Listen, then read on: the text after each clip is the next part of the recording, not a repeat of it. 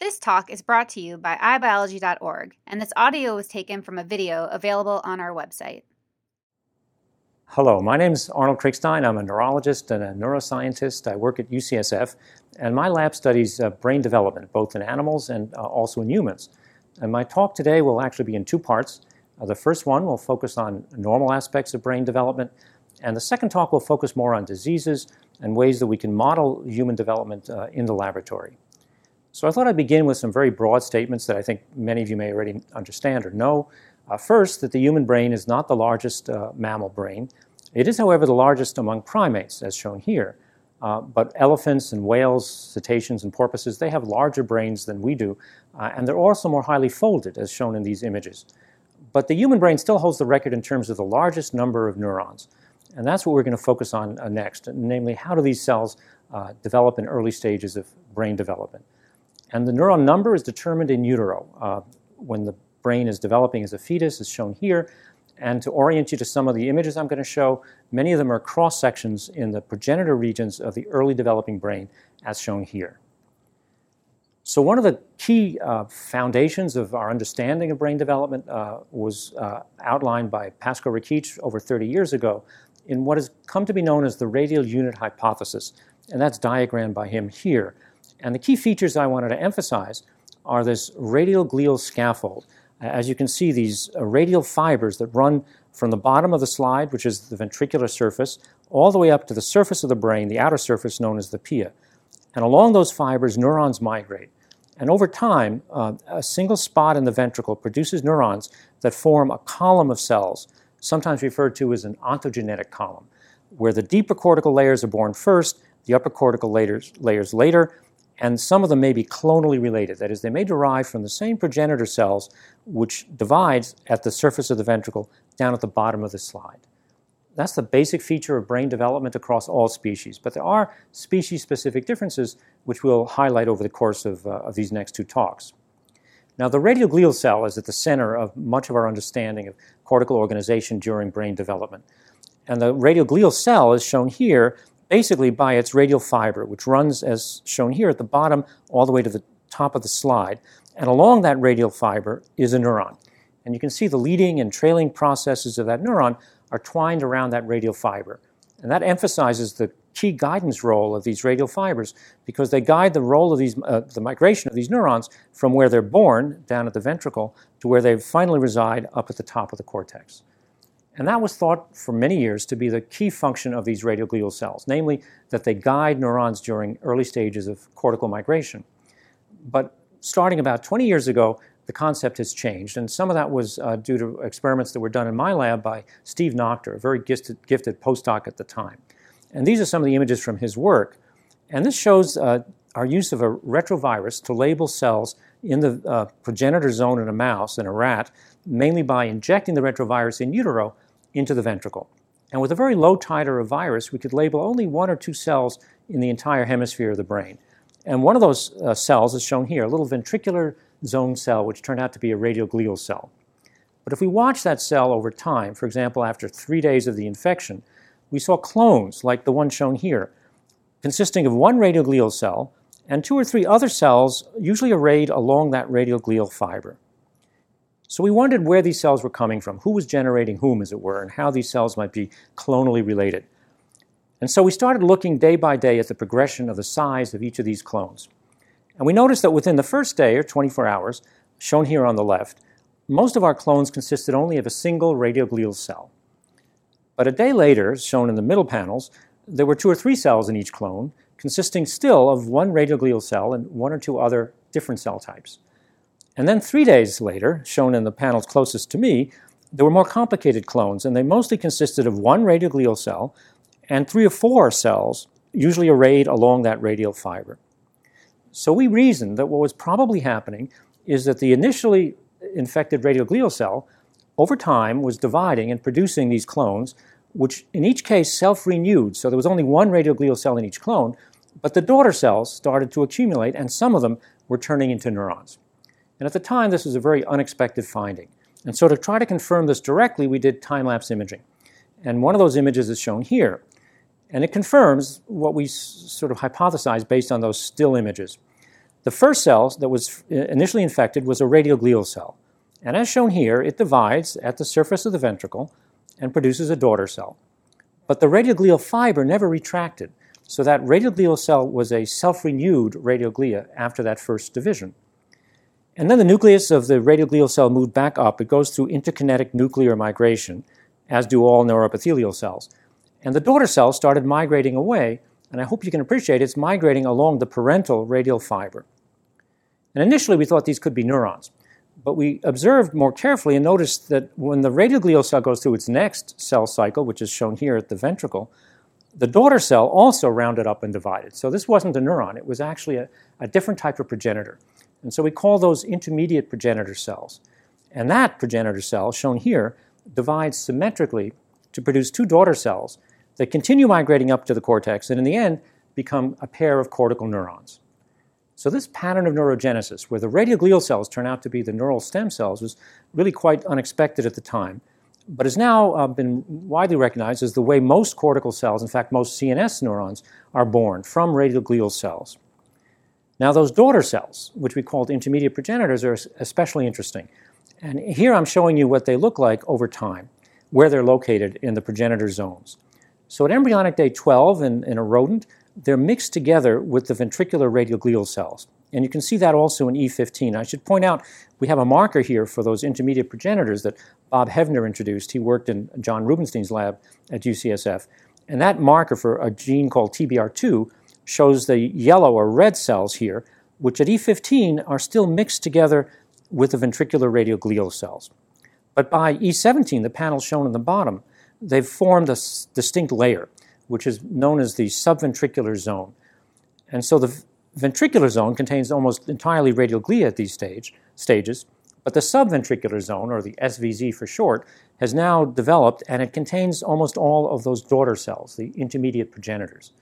So that forms two progenitor zones in most of the period of neurogenesis in rodents like the mouse or the rat. Now, this is highlighted here because these two different progenitors types are the cells that are making all of the cortical neurons and also the glial cells in the developing uh, brain of, of most mammals. And just to emphasize, the radial glial cells are in this ventricular zone shown in blue in this schematic, and their daughter cells are the intermediate progenitors, which are also sometimes referred to as basal progenitors. And they've formed another zone, which is a distance from the ventricle. They're the cells here shown in green, and they're the ones that actually produce most of the cortical neurons in rodents. And this is schematized in this diagram where time goes from left to right. And I just want to start on the far left with the neuroepithelial cells, because ultimately all the cells of the brain come from those neuroepithelial cells. They form the neural plate, and then ultimately that closes to form a neural tube, and then neurogenesis begins. And when neurogenesis begins, these neuroepithelial cells seem to transform into radioglia that we've been talking about. And those radioglia produce neurons probably directly initially, which is shown in that first diagram as a little red neuron. But then they quickly start going through this two phase procedure where they first make the intermediate progenitors in green, and then those intermediate progenitors divide once in rodents to produce a pair of neurons that usually migrate along the parent fiber, and eventually, uh, over time, these cells populate a radial column of cells. So this very much resembles that radial unit hypothesis that Pasko Rakic first proposed you know, almost 30 years ago. And at the end of neurogenesis, those radioglial cells transform into astrocytes, and that's shown in this final uh, panel to the right, which is actually why those neur- neural, uh, those radioglial cells are often referred to as neural stem cells, because they make neurons and then they also make glial cells, the astrocytes, and ultimately also the oligodendrocytes. So they really are making all the cell components of the brain, or in this case, of the cerebral cortex. So radio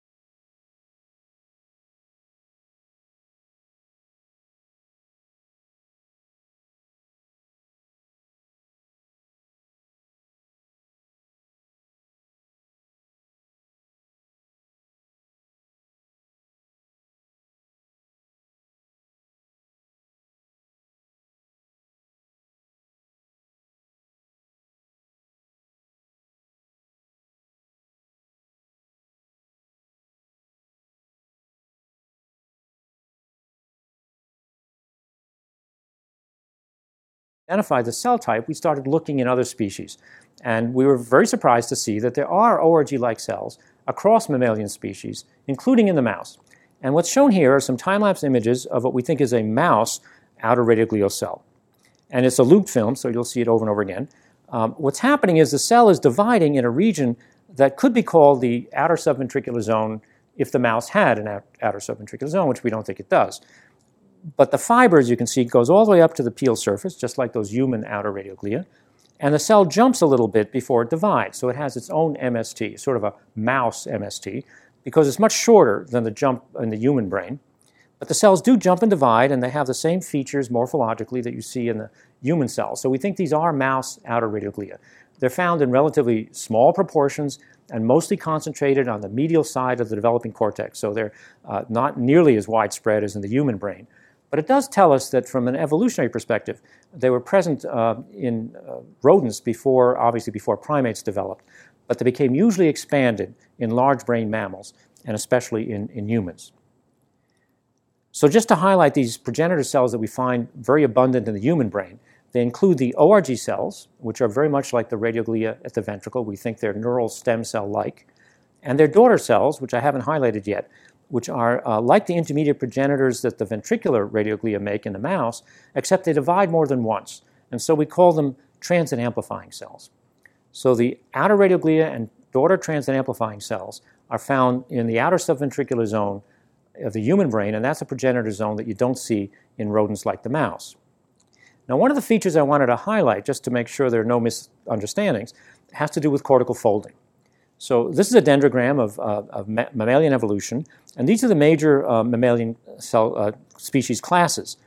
And as shown here in the panels on the right, there are both lissencephalic or smooth brain as well as folded or gyrencephalic examples uh, for individuals in each of these mammals, uh, mammal classes. So if we look at the top, for example, in carnivores, uh, the ferret is a carnivore that's typical of most of them, like cats, for example. They have a highly folded surface of the cortex.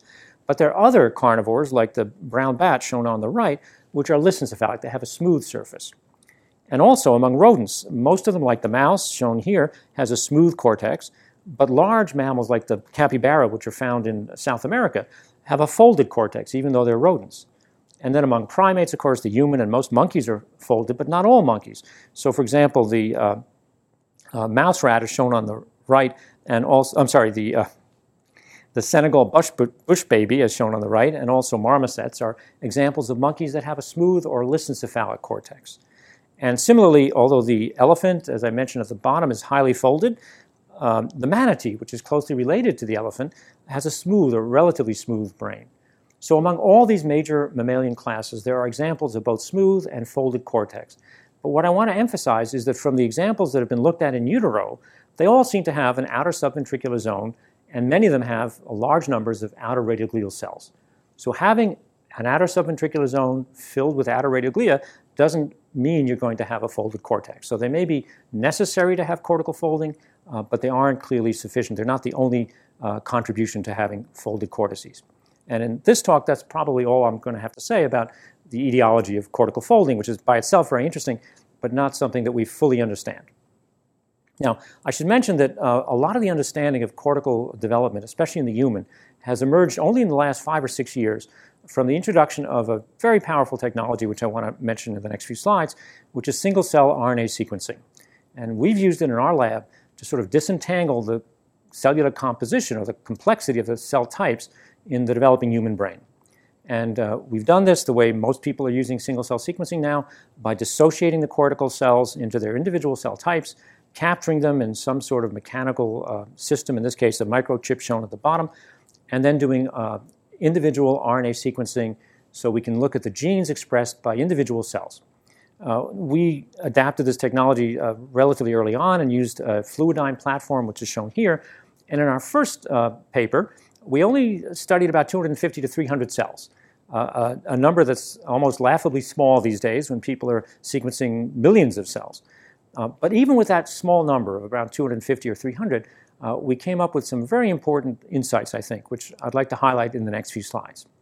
First of all, we can take this data set and uh, using bioinformatics, we can express it graphically uh, in uh, algorithms that give you t-SNE plots, like the one shown here on the right, where we've clustered the cells according to genes that they have in common, and then used canonical marker expression to color them according to the cell type. So, for example, the cluster of cells that are in yellow represent radioglia and epithelial cells. The cells in red are the intermediate progenitors, their daughter cells. The blue cells are excitatory neurons, and the black ones are inhibitory neurons. So we can obviously decide on major cell types uh, by using this bioinformatic clustering algorithm. That allowed us to see if there were genes that were unique to individual cell clusters. And these we could use as marker genes or tools to identify those cell types. And we were very gratified with our first set of human cells that we came up with unique genes for progenitor cell types of interest.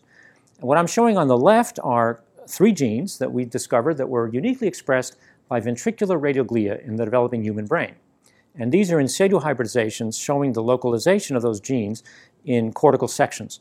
And uh, as the data would predict, the cells are located along the surface of the ventricle. I, I hope you can see this. Uh, right along here are uh, the expressions for genes that we would expect to be in ventricular radioglia.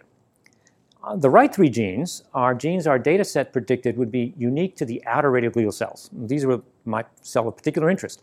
And you can see that they're located in the outer subventricular zone where you'd expect them to be. So this has helped validate these as new markers or new genes that are expressed selectively in the outer radioglial cells. So this gave us tools we didn't have before to identify these cells in tissue sections. It also allowed us to look at gene expression over time or lineage as cells matured or developed from one cell type to another. And what's shown in the bottom panel now are some of the genes that highlight uh, differences between the radioglia, the daughter intermediate progenitor cells, and ultimately the neurons that they make. So this allows us to see not only gene expression in terms of markers, but also uh, an understanding of what those genes might be doing that's unique in terms of physiology, behavior, or identity of each of these different cell types. And I want to go back to my favorite cell type, the outer radioglial cell, to highlight some of these insights. So, what our data set showed was that the genes that seemed unique to the human outer radioglial cell fell into certain categories, which I'm highlighting here. First, that they were involved in the production of growth factors, which they secreted into the extracellular space. They also made extracellular matrix proteins, which were also secreted. They had activated self renewal pathways that stem cells often express, which allow them to self renew or increase their numbers. Uh, and also, I want to highlight that they were enriched in genes that are associated with mTOR signaling. And the mTOR signaling pathway has been implicated in diseases like autism. And so we're very interested that the outer radioglial cells, in particular, uh, in the human brain, were enriched in uh, these genes that were uh, involved in mTOR signaling. And I'll get back to the importance of that uh, in the end of my second talk. Now, these outer radioglial cells, shown diagram- diagrammatically here, uh, are extremely interesting to us. Um, they're highly expanded in the human brain, and they have many unique or enriched signaling pathways, which I've highlighted here, and uh, which I think tell us quite a bit about the biology of this cell type.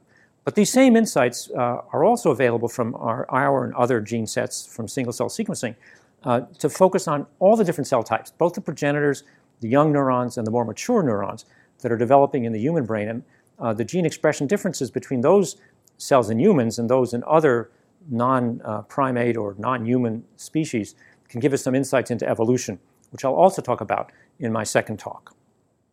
But our understanding of the uh, cellular complexity of the developing brain uh, is quite different in rodents as it is in humans. And I just want to highlight that with these schematics. This one showing uh, much, much of what I've described earlier about the mouse and the progenitor types that make neurons and glia in a rodent development, contrasting with what we now are beginning to understand in human brain development, which is more complex in terms of the number of diversity of progenitor types, but also in terms of the number and diversity of neurons that they produce.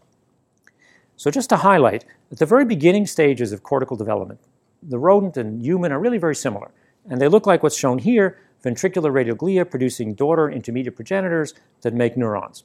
But in the human brain, this quickly changes to what's shown diagrammatically here, where those ventricular radioglial cells produce outer radioglia that migrate into a new zone, the outer subventricular zone, where they go through these repeated uh, divisions, each time self renewing. So there's an outer radioglial cell that's preserved, but there's a daughter cell that's produced, shown here in green, which divides more than once to produce a clone of neurons, which then migrate into the cortex.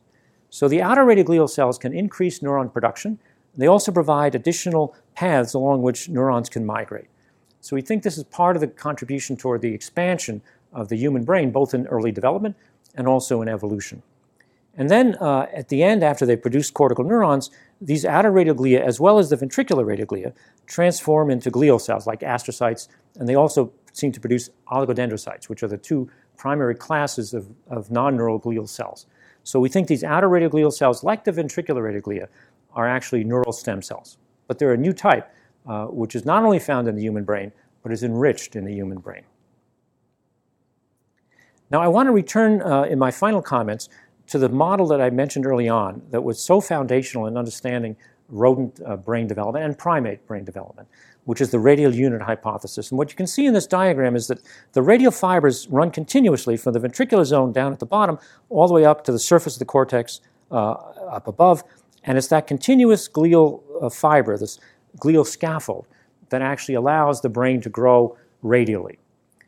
So we were struck, therefore, when we started using our new tools. These uh, genes that I mentioned are markers for cell types that we didn't have before, and started looking at the morphology of these cells in the developing human brain. And what's shown here at gestation week 18 are the outer radioglial cells stained in red with a new marker called HOPX, which uh, is uniquely expressed at this stage in outer radioglial cells. And then crya-B, which is shown in green, which is a marker for the ventricular radioglia at this stage. And what we noticed was that the green fibers at the bottom of the slide, you can see them lining the ventricle, uh, we expected those fibers to go all the way up to the top of the cortex, like that model would predict. But we didn't find any of the green fibers at the top of the cortex. All the fibers up at the top were red, suggesting that they came from outer radioglia. And we looked more carefully at the green fibers, shown here on the panel on the right, the crya-B fibers, and they all seem to end about halfway up where those radial, outer radioglial cells reside. So it appeared that there was a discontinuous glial scaffold. The ventricular fibers went only so far, and then the outer radioglial red fibers seemed to go the rest of the way. And that was really quite surprising. So to confirm that, we used a different method. We looked at uh, the spread of dye crystals, which travel uh, lipophilically along a membrane. So if we put crystals of dye at the surface of the brain, shown here at gestation week 15, uh, they were diffusing along those fibers and, and actually allowed us to visualize the fibers. And as you see in this panel with the cross section of human brain, uh, there's a continuous fiber. All those uh, black stripes that you see, um, which look like bands because they're individual radioglial fibers that have been stained, they go all the way from the top of the brain, the pial surface, to the ventricle at the bottom. And the same thing was seen if we put the crystals at the ventricle. They form this continuous glial scaffold, just as you'd predict. But a week or two later, uh, by gestation week 18, for example, there was a very different picture. And so if we put those crystals on the surface of the brain, they only filled fibers that ended around uh, halfway down, around the outer subventricular zone. And if we put the crystals at the ventricle, shown here in the panel on the right, those fibers ended uh, also about halfway up, exactly mimicking what we saw uh, with our markers shown on the left. So this really did suggest that there was a discontinuous glial scaffold, but it also showed us that it emerged about halfway through corticogenesis. And that's diagrammed schematically here. So on the left-hand side, you can see that there's a radioglial scaffold that goes from the ventricle mostly up to the cortex. Neurons are born near the ventricle or the subventricular zone. They migrate along those fibers, just like the traditional models would predict. But about halfway through cortical development, when layer 4 is being produced, things change dramatically. And the outer radioglial cells are uh, largely produced at that stage. Uh, they inherit the radial fibers from the ventricular zone cells that that they derive from. And those ORG cells then jump away from the ventricle, form the outer subventricular zone, and then, as shown in the last three panels, they produce and also guide the migration for all of the uh, upper cortical layer neurons, which are produced in the second half of corticogenesis. This suggests that the second half of corticogenesis differs from the first half. And critically, the deeper cortical layers and the upper cortical layers have slightly different lineages. They derive and develop in slightly different ways in the human brain. Turns out this is not true in other uh, mammals, like, for example, rodents or even ferrets, carnivores. They seem to have a continuous glial scaffold throughout corticogenesis. Why we think that's interesting, especially interesting, uh, is because Marin Padilla, many, many years ago, did notice that there were human specific or primate specific features of the upper cortical layers. They're more cell dense than in other species. Uh, they may have more diversity of cell types than other species. And so he reasoned that the supragranular layers, the ones above layer 4, uh, were different in primates than in other mammals. And we now think this discontinuous glial scaffold I've just shown you, which we see in humans, also extends to other non human primates, but not to rodents or carnivores. So we think this may be a primate specific feature of brain development, and it seems to fit or correlate with those primate specific features of the upper cortical layers. So the reason I'm emphasizing all this is because the upper cortical layers uh, are also implicated in higher cortical function. The connections they form are between one cortical region and another. They're part of what we call the association uh, fibers. They, they are responsible for higher cortical function, cognitive functions, and, and things that we think are especially in, enriched in, in human uh, uh, behaviors. While the deeper cortical layers have neurons that project often outside of the cortex to subcortical regions. They're, they're kind of the skeletal framework of the nervous system, uh, and they're also highly conserved. So we think that difference in etiology, and, and in this case in development, of the upper cortical layers may have an important role to play in the function of these neurons that may have been especially enhanced in primates and in particular uh, in humans. And I'll return to this uh, evolutionary differences in the second talk. So my conclusion so far, uh, the developing human cortex contains a diversity of progenitor cells that we don't find in species like the mouse or rodent, which make it difficult to study in those animal models. And I want to emphasize the outer radioglial cells. They're particularly abundant in the developing human brain, uh, but they're not only human specific. We even find some similar cells uh, even in the mouse but they're highly abundant in, in human uh, brain development and we think contributed to human brain expansion and evolution. And the outer radioglial cells in particular uh, contributed to the upper cortical layers. And so they may play a particular role in diseases of cognitive function, including autism, which once again uh, we'll get to in the next talk. Uh, so thank you so much for your attention, and I especially want to mention that uh, the work I've highlighted from my own lab has uh, covered over uh, two decades more of work, and so there have been multiple students and postdocs, uh, all of them very gifted, who've contributed enormously to the projects that I've described, and I haven't given them all credit, um, but I want you all to realize that uh, this was not done by myself. It was done by the people in my lab. It was a joint effort. We also had collaborators from outside our own lab, uh, all of whom have contributed, and so it was a, a wonderful project that I've had the uh, pleasure and I think the honor of uh, explaining to you today. Thanks so much. Visit us at ibiology.org for more free talks from the world's top scientists. Funding is provided by the National Science Foundation and the National Institute of General Medical Sciences.